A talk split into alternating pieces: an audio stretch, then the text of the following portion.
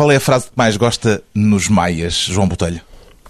É uma frase dita pelo João da Ega, quase no final do filme, que espelha Portugal de uma maneira sublime. Se estivesse ali embaixo a coroa de Carlos V, o maior tesouro do mundo, um amor, a glória, eu não sei do meu passo curto, lento, que é o passinho que se deve ter. E de repente o Carlos Amado olha para o relógio, ó oh, diabo, estamos atrasados, temos um jantarinho e desatam a correr como num galope. Os portugueses não correm para a glória, nem para o amor, nem para o dinheiro, mas para um jantar correm desenfreadamente.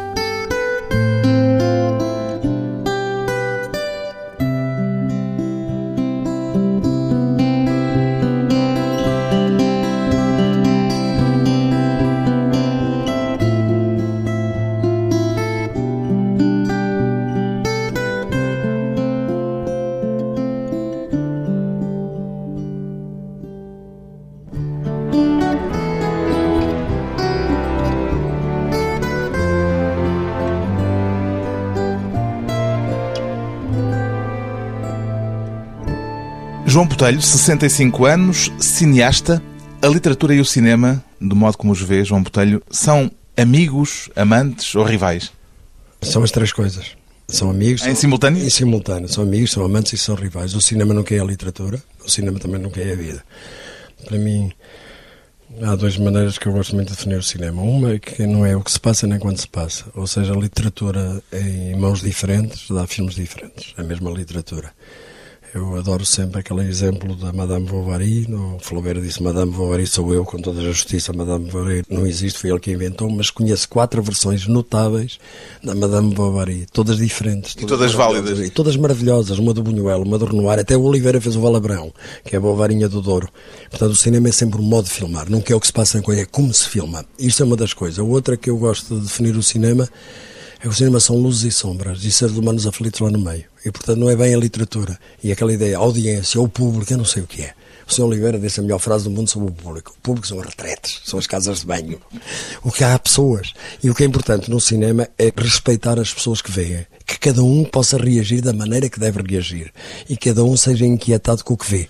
É isso que João Botelho pede neste filme. Depois do filme do Desassossego, a partir de Fernando Pessoa, volta a pegar numa obra-prima da literatura portuguesa, encontra uma explicação, João Botelho, para o facto do romance Os Maias, publicado há mais de 120 anos, ainda não ter tido uma versão cinematográfica antes desta sua? Porque é preciso ter lata. é Muniu-se de lata? Munimo de lata, mesmo no desassossego, munimo de lata. E tem a ver com a idade, ou seja, eu começo a ter menos tempo na Terra, espero ainda ter mais um, porque o Oliveira inventou a quinta idade eu só vou na terceira, e portanto ainda tenho mais duas, mas a ideia de as coisas têm de ser importantes. Filmar é um luxo em Portugal. É precário, é uma coisa com poucos meios. Lá, este filme é caro, mas se fosse feito em França custava 10 vezes, se fosse feito nos Estados Unidos custava 100 vezes.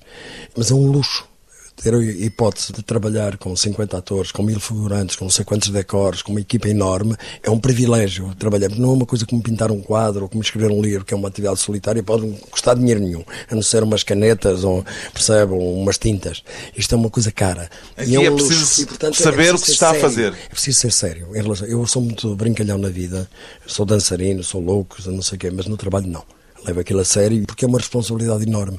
O essa escreve melhor do que eu, porque é que eu hei de escrever? o Pessoa escreve melhor do que eu, porque é que eu hei de escrever? E, portanto, a ideia é de confrontar esses textos como matéria filmada. E o que é que lhe pareceu ser passível de maiores dificuldades? O facto de ser uma obra-prima da literatura portuguesa e, portanto, ter às costas um peso grande com os Maias, ou o facto de os Maias ser um, um, romance tão grande, com tantas camadas e tantas possibilidades de abordagem, que tinha que fazer escolhas que eventualmente iam desagradar aqui ou desagradar ali? A ideia era tentar respeitar o máximo possível as camadas que estão. E eu acho que eu respeitei as camadas. Não respeitei foi a integralidade do texto. não podia, fazer, não é? Podia fazer 40 horas. 40 horas. Acho que se pode fazer um filme inteiro, duas horas, maravilhoso, sobre a descrição do Ramalhete, se quiser. A Margarida Horaz fez o São Nome de Avenida em Calcutá Deserto, que são Leão Treves sobre paredes, com um texto maravilhoso e é cinema. Eu sou do tempo em que o cinema podia ser uma pessoa a dormir durante quatro horas, já de Alessandro no Andy Warhol. Ou seja, e a narrativa daquilo é um ator a dormir quatro 24 horas, ou uma mudança de luz durante 12 horas no Empire State Building. State Building. Portanto, essa ideia da abstração, da aproximação do cinema das outras artes, da arte abstrata, porque, por exemplo, quando ouço música bom não vejo nada. Quando vejo uma pintura não ouço nada. Agora, o cinema tem muitas componentes de se contar qualquer coisa, as pessoas entendiam-se. Tem a mania que é uma arte narrativa, não é? Mas pronto. Mas a ideia das pessoas é para contar histórias. Ao fazer e, uma versão. Uma versão de buracos. Eu gosto muito, é melhor que. O cinema permite isso. Porque a figura que eu gosto mais no cinema é a elipse. É o buraco. Ou seja, lembro-me de ter feito uma bela elipse, mas já indicada pelo Dickens. Não, nem fui eu quem inventei. Nos tempos difíceis. Nos tempos difíceis. Que era uma menina, tinha 8 ou 9 anos e pendurava um lençol. E numa fração de segundo, quando tirava o lençol, tinha 20. É possível isto no cinema, a contração do tempo, a extensão do tempo, não é o tempo da vida, é o tempo cinematográfico, a ideia do tempo. O essa permitia-me, ele tem uma coisa, aliás, é um, tem um bom, um bom subtítulo, que é Cenas da Vida Romântica, não é? São algumas cenas. E eu fiz algumas das algumas cenas da vida romântica. Não as fiz todas, fiz bocados e não escrevi nada. O texto é integral do essa, mas faltam-lhe bocados. E fez até duas versões, uma mais longa Três. e uma mais curta. Há uma terceira que é de televisão, que é será emitida é na RTP para o ano. Mas há duas versões em sala. Essas duas versões são versões essencialmente diferentes em quê? São diferentes nas cenas, nos buracos. Ou seja, se calhar a, cena de, a versão de duas horas tem mais buracos. Ou seja, exige um trabalho maior, se calhar, do espectador de ir a correr para casa a ler os buracos que lhe faltam.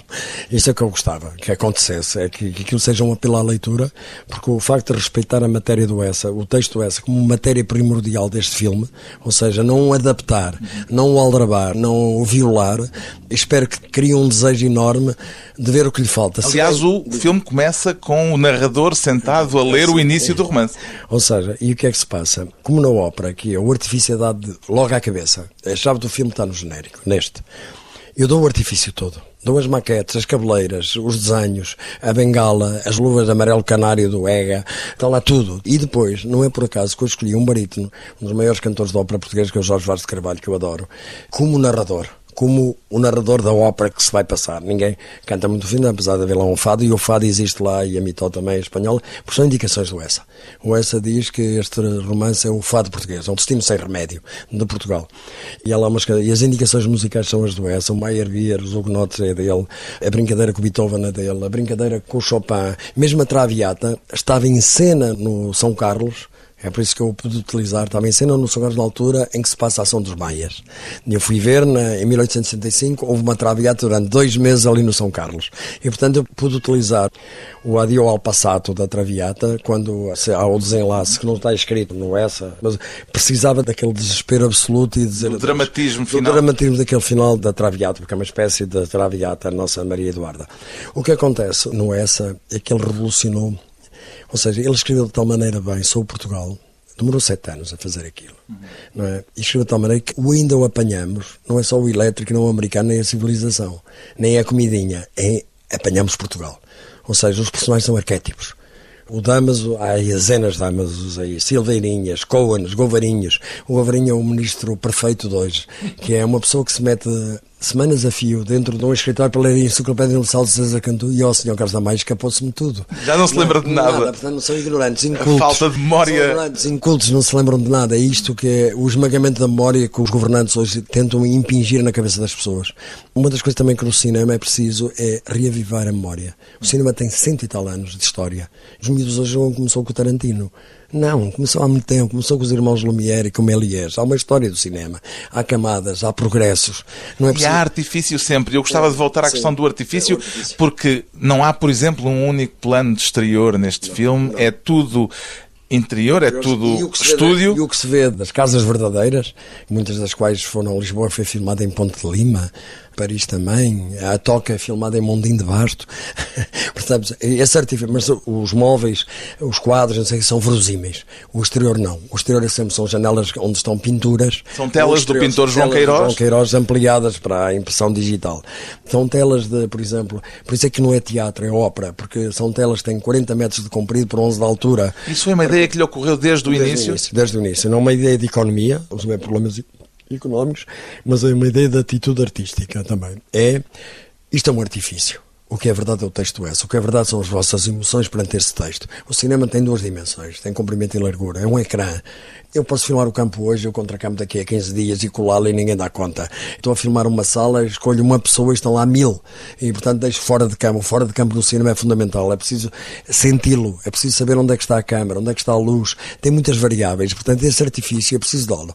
Não é o cinema realista americano. Não é uma pessoa saltar para dentro do ecrã, identificar-se com o herói ou com o vilão. Não é. Impossível. Neste filme é assim. É como estás a dar um rebuçado a uma pessoa e depois a meio tiras o rebuçado e estás a comer o rebuçado. Um tapete persa, como ai que lindo depois puxa-se o tapete e a pessoa cai. É uma atitude brechtiana. Um bocadinho, é um bocadinho. Não é bem Brecht, porque o, Brecht era aquilo no teatro e era demais. Este é mais, eh, como é que se diz? É menos visível, mas está lá. É uma ideia de distância, mas também de entrar. Entrar um bocadinho e sair logo. Entrar e nunca, sair. Nunca, não, nunca é boicota por nunca completa a ficção. Nunca saber onde é que está. E, sobretudo, acho que o cinema nunca é para confortar ninguém. É para inquietar. Uma obra deve inquietar as pessoas. Um quadro do Cézanne inquieta-me. Uma riscas do Roto que inquieta. O cinema deve inquietar. Não deve confortar. Não deve ser uma coisa de consolação. Não pode ser aquela história de uma pessoa ver um filme, demorar 5 segundos a dizer é giro e ir à vida tem de alterar. O que é bom é que a seguir a um filme destes, ou dos filmes que as pessoas gostam, as pessoas alterem um bocadinho o seu modo de vida. Que vão escrever, vão ler, vão ouvir música, vão desenhar, vão dançar, vão correr coisas que nunca fizeram. Querem fazer uma coisa diferente, pequenino, que não seja muito grande, mas que altere um bocadinho o cotidiano. O cinema como uma forma de mudar qualquer coisa. Depois de um curto intervalo, voltamos com João Botelho e os Maias.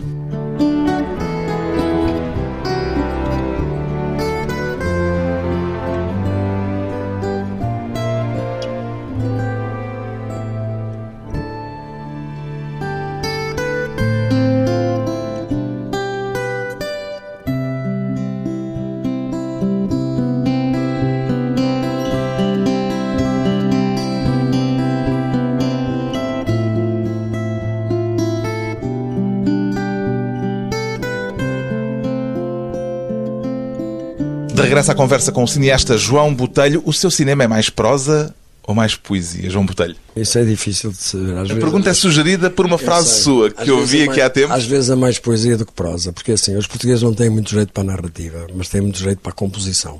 Os portugueses não têm muito jeito para a ação, mas têm jeito para pensar o plano e para a pausa, para o olhar e depois.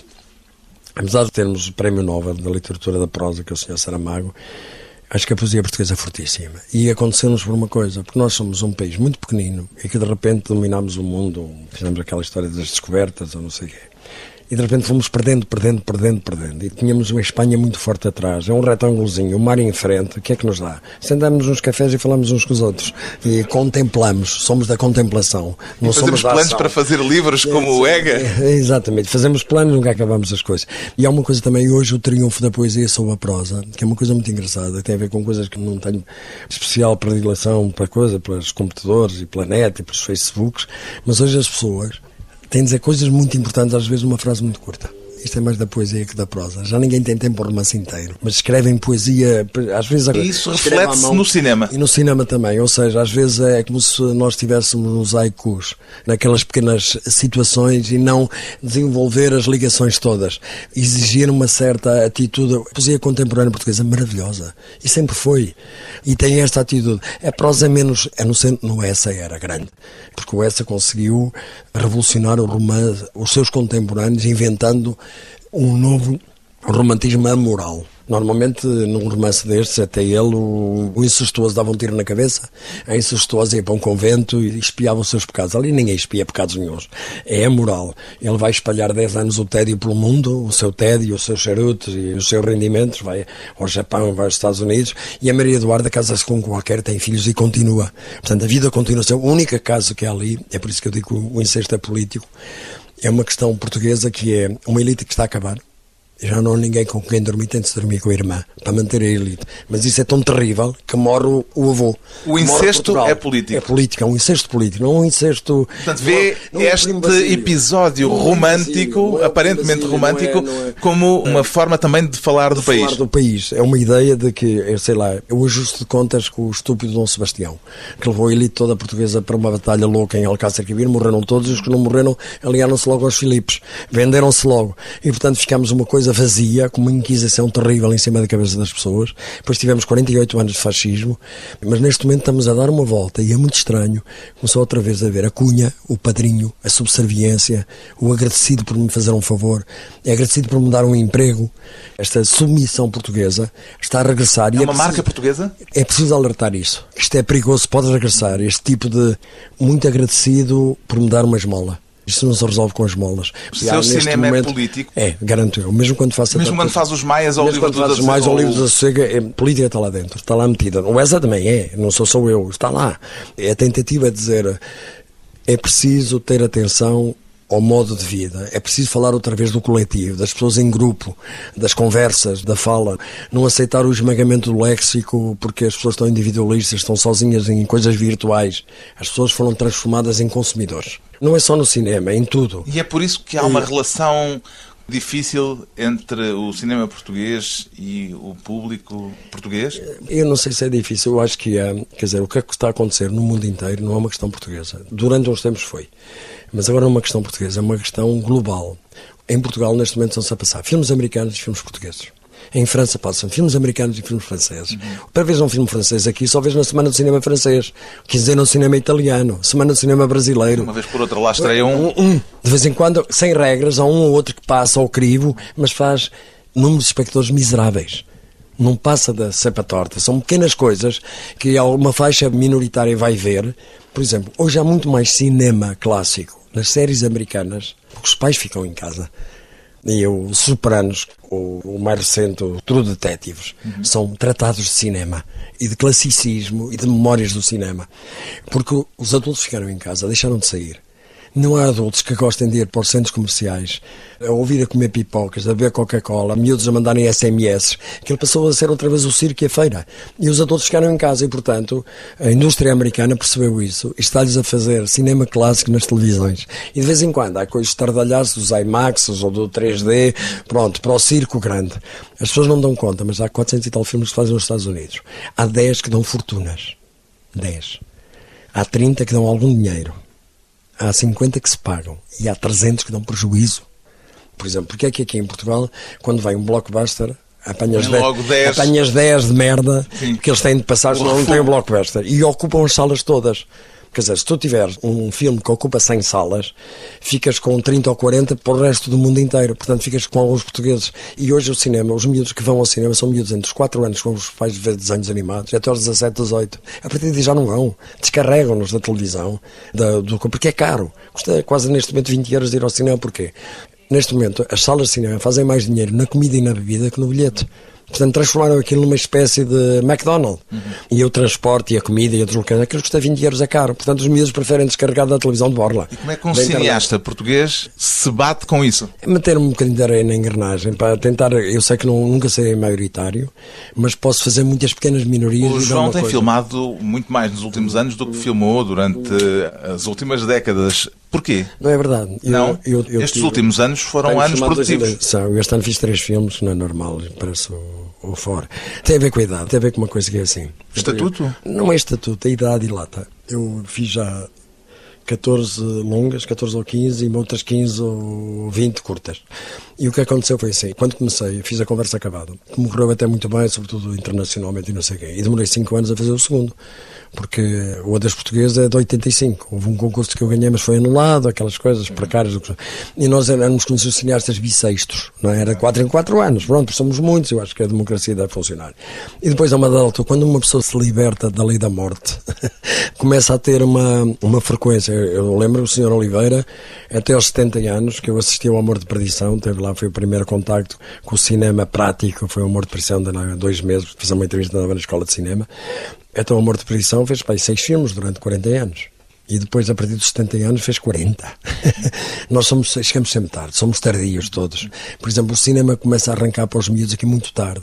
Ninguém faz filmes antes dos 30 anos. Agora apareceu o Slavisa, graças a Deus, que é um miúdo bestial. Com 20 e poucos e fez. Mas de resto, normalmente é aos 30 que se faz um filme.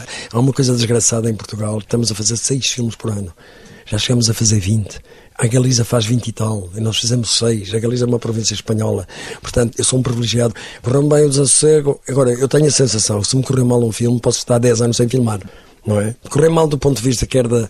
da do número de espectadores? Do, não é do número de espectadores, não da, da resistência ao tempo. Ou seja, ninguém decide se um filme é bom ou mau no momento em que se vê. O que decide é o tempo. Não havia conversa acabada que não via há 30 e tal anos e aquilo aguenta-se. Ainda há lá qualquer coisa do pessoa e há algum rigor em relação às coisas. O meu Deus português. Portanto, é uma questão do tempo. E se uma pessoa resiste, ou seja, o, o livro dos Sossego teve um impacto forte. Pude fazer os maias. Se os maias correr bem, posso fazer outro. Agora, se correr mal, posso estar muito tempo sem filmar. De que é que o João mais gosta quando faz um novo filme? Do período de preparação, da rodagem, da montagem ou de ver as pessoas na sala à frente do ecrã? É assim, eu tenho uma fase que é assim, aprendi também com o Sr. Oliveira. É assim, a pessoa precisa de quase se prostituir para arranjar dinheiro para filmar. E depois tem de vender o que fez, porque senão o filme não existe.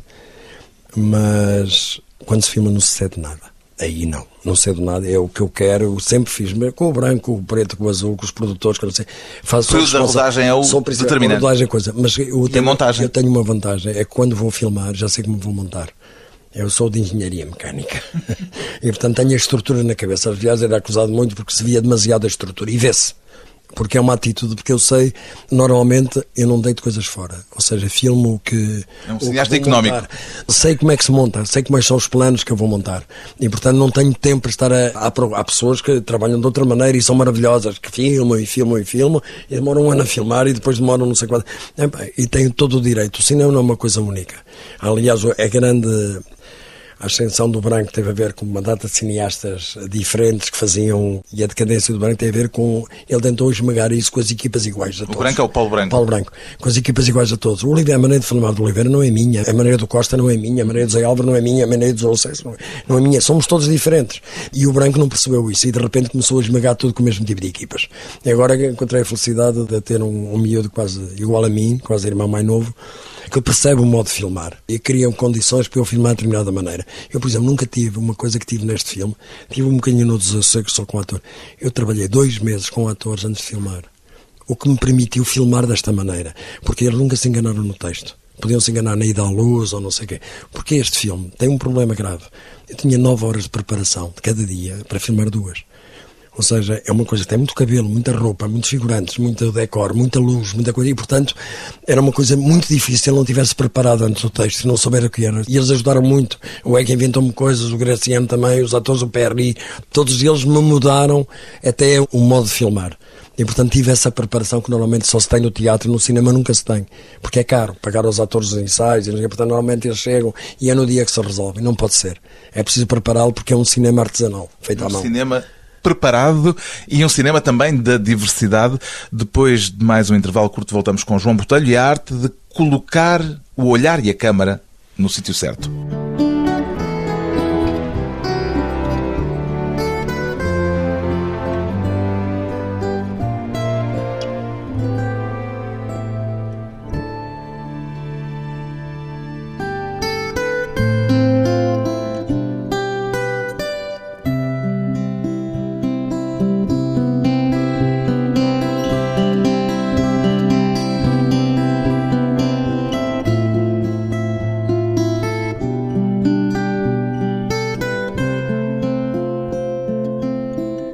Convidado hoje para a conversa pessoal e transmissível o cineasta João Botelho, realizador da primeira adaptação cinematográfica do romance Os Maias, de Essa de Queiroz.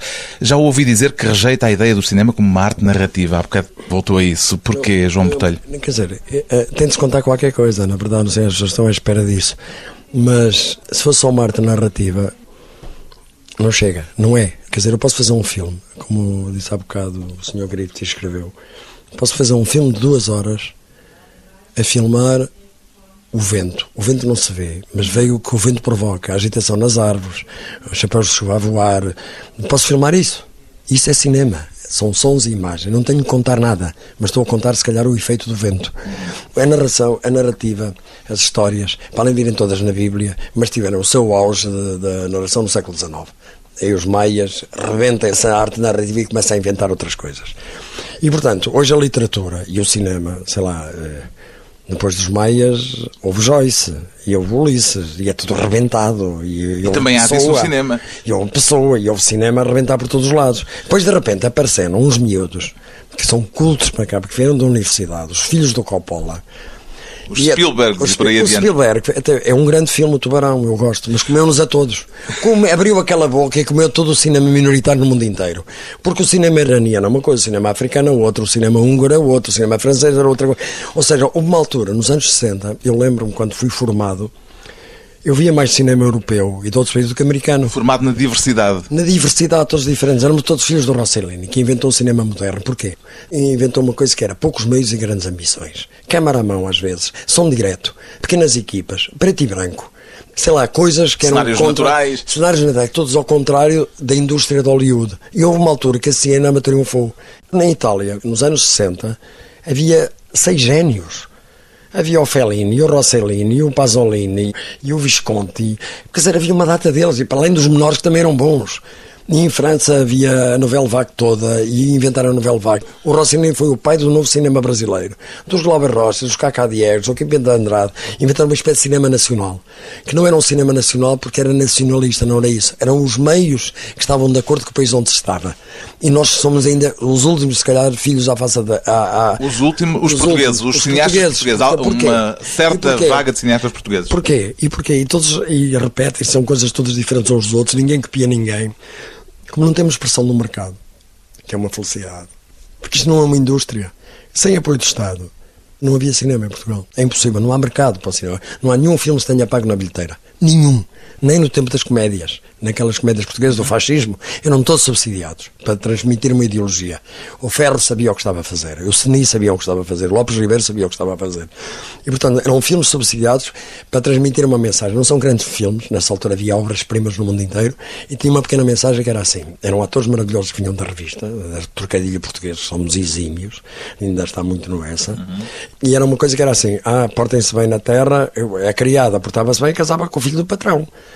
O chofer portava-se bem e casava-se com a filha da Marquesa. Havia heranças, vinha dinheiro do Brasil, assim uma data de coisas. Portanto, era uma coisa de comportamento de pequena burguesia em ascensão e de bons comportamentos. Foi esse cinema que transmitiu a ideologia do Salazar. Era um entretenimento da pequena burguesia. E depois, nos anos 60, primeiro um percurso singular do Oliveira, muito precário, mas singular. Como era filho de família, estava lá a paz fez filmes mudos, não é? Fez o Dorfana Fluvial em 31, já, o mudo já estava a acabar, já havia sonora, mas ele pôs lá uma, uma música, mas filmou, atravessou o século com o cinema. Mas o segundo filme do Oliveira, o Oliveira se calhar foi o mais eh, prejudicado, eh, o segundo filme do Oliveira, em 42, 12 anos depois, o Aniki Bobó. E como foi, correu mal, filmou o terceiro em 57, que é o Pintor da Cidade, um documentário. 15 anos. Nós temos a felicidade de filmar de 4 em 4 e agora de 2 em 2. Hum. Portanto, houve assim coisa. E nos anos 60 apareceu uma coisa também influenciado pela novela Vague, porque houve jovens que imigraram, que estiveram quer em Londres na Escola de Cinema, quer em Paris, etc., inventaram com o Bruto Cunhateles uma coisa chamada Novo Cinema Português, que tem exemplos magníficos. Os Verdes Anos do Paulo Rocha, o Belarmino do Fernando Lopes, são coisas que mudaram o cinema. Eles são os meus pais, estes senhores. Uns pais um pouco mais velhos, se calhar nem têm idade para ser pais. Mas inventaram uma coisa, e isto era contemporâneo com o que se estava a passar no mundo dessas cinematografias que não tinham nada a ver com a indústria, que era uma coisa, expressão artística de muitas nações diferentes. E é aí que o João Botelho entra nessa linhagem. E é por isso que eu gosto do Salavisa, apesar de fazer um cinema completamente diferente do nosso, porque veio da Argentina, uhum. tem uma escola argentina muito engraçada. O Salavisa inventou umas curtas, eu não vi, ele agora acabou a primeira longa, ainda não vi, espero que seja muito boa, tão boa como as curtas. Me inventou uma coisa que é, nunca contou um princípio no fim de uma história, conta ao meio. Inventou umas curtas, é o meio da história, um bocado um fragmento. E é muito bonito o que ele faz. E não tem nada a ver connosco, mas respeita. Quer dizer, respeita a ideia de ter uns pais anteriores que lutaram pelo cinema português. Portanto, há umas gerações que de vez em quando aparecem, que se renovam e que são muito engraçadas. Esta ideia do cinema em que a parte artística, o lá que é, a influência da arte sobre o comércio, só é possível em países que são apoiados. Mas digo-te uma coisa, por exemplo, se não houver apoio de Estado, não há cornucópia. Se não houver apoio de Estado, é, a ópera neste momento é uma desgraça. É das piores coisas que aconteceu a Portugal, é o fim do São Carlos. Aquela porcaria que está lá a passar. Se não houver apoio, não há música. Não há arte. E as pessoas precisam da arte. E ainda por cima, nunca ninguém me deu dinheiro para eu ficar acrescentado. É para fazer coisas. E este filme que custou este dinheiro empregou 52 atores, mil e tal figurantes, 50 e tal técnicos. Quer dizer, criou uma, um movimento financeiro que é importante neste país. Por exemplo, eu não teria vi aquele estudo lá económico da, daquele antigo ministro da coisa. Augusto Mateus. Ah, o Augusto Mateus. A produção cultural em Portugal rende mais que a produção automóvel. 3,2% do PIB. E nós recebemos 0,4% do PIB não é para nós, para o cinema, para o cinema, para, para o património, para a música, para recuperar os monumentos edifícios, é ridículo. Qualquer país normal, a Tunísia tem 1,2%, a França tem 1% do orçamento para a cultura, investem mais no cinema que na indústria aeronáutica, porque sabem que é uma coisa que põe tudo a mexer e resiste e fica para o tempo e demora e é uma coisa sobre... Aprende-se mais sobre Portugal a ver os filmes portugueses dos anos 60 do que nas histórias. Aqui é preciso fazer o filme e depois é preciso andar com o projetor às costas. Mas isso é, é voluntário, não é preciso. o eu, quero, eu quero fazer isso. Já que sou Na maior parte pelo Estado. das cidades portuguesas não há um não cinema há, a funcionar. Por exemplo, quando fiz o Zassego, há dois anos, que andei na volta a Portugal, aparecia o Marco Paulo Tour, fiz 170 sessões, onde eu estive presente que é uma coisa inacreditável. E fiz uma média de que normalmente no cinema fazem-se 15, 20 por sessão, porque há muitas salas, não sei o. Eu fiz 200 e tal por sessão quase 300. Eu levei pessoas ao cinema e já não iam ao cinema há 10 anos. E as pessoas à noite arranjavam-se. Porque eu aprendi isto com uma peça de teatro do Luís Miguel Sintra, com o ali no teatro, no teatro Dona Maria. Fui lá e já ia a segunda vez, gostei muito. E estava uma data de miúdos das escolas. Um barulho incrível, não sei. E de repente, dizia, desliguem os telemóveis, calem-se, vamos começar a peça. Estivemos calados. E no fim bateram palmas. Não sei se não gostaram, se não, mas tiveram um silêncio absoluto, uma atenção absoluta. E disse, porque é que o cinema não há de ter essa dignidade? Porque é que o cinema não há de ter essa coisa de fechar a luz e as pessoas estarem em silêncio e coisa? Porque eu, por exemplo, quando falo aos miúdos lá na sessão de digressão, disse assim, meus amigos, a coisa que eu mais prezo é a liberdade. Mas a liberdade tem um limite, tem que mudar o outro. Estão aqui 200, vocês. Se há 179 que não gostam e querem fazer barulho, epá, vão lá para fora brincar. E deixem aqui os 21 pessoas que querem ver em silêncio porque estão com atenção. Portanto, ao limite, o limite da liberdade é esse, mudar o outro. E isto é possível criar novos públicos assim e vai haver volta a Portugal dos vai, Maias também? Vai. Nessa volta a Portugal perdi uma coisa, na verdade. Fiz muito poucos espectadores em Lisboa no Porto. Fiz muitos na província. E agora quero também fazer em Lisboa no Porto. Outra vez não fiz tantos como devia ter feito fazendo com que o filme esteja mais tempo em exibição. Tenho um acordo de dois meses com a Luz ao Mundo e depois, ao fim de dois meses, começo a voltar a Portugal porque os maias é obrigatório nos liceus e vou passá-lo nas aulas, nos cineteatros e no coisa, convidar as escolas para irem ver com os professores e depois à noite passo na mesma terra, faço uma estreia para a cidade e para as pessoas que lá estão. Há mais algum romance do Essa de Queiroz que gostasse de filmar, João Botelho? Há tantos. Quer dizer, mas não volto lá. Não volto lá pelo seguinte, porque nunca não se volta ao local, ao lugar onde se foi feliz. Não, não, não, não volto, porque tenho medo de falhar. Apesar ah, a sua ter... versão é não se volta ao local do crime? Não, não, porque isto é um crime e portanto não posso lá voltar. Quero fazer uh, outras coisas. Neste momento, se calhar, vou fazer um filme. Uma hipótese, ainda não sei, hum. mas é uma hipótese de um filme no Brasil sobre um grande escritor de língua portuguesa que não tem nada a ver com Portugal. Machado de Assis? Não, ah, quem me dera, Oswaldo Andrade, que é um anarca. Para já, João Botelho estreia Os Maias, o primeiro encontro entre o cinema e a obra-prima de Essa de Queiroz.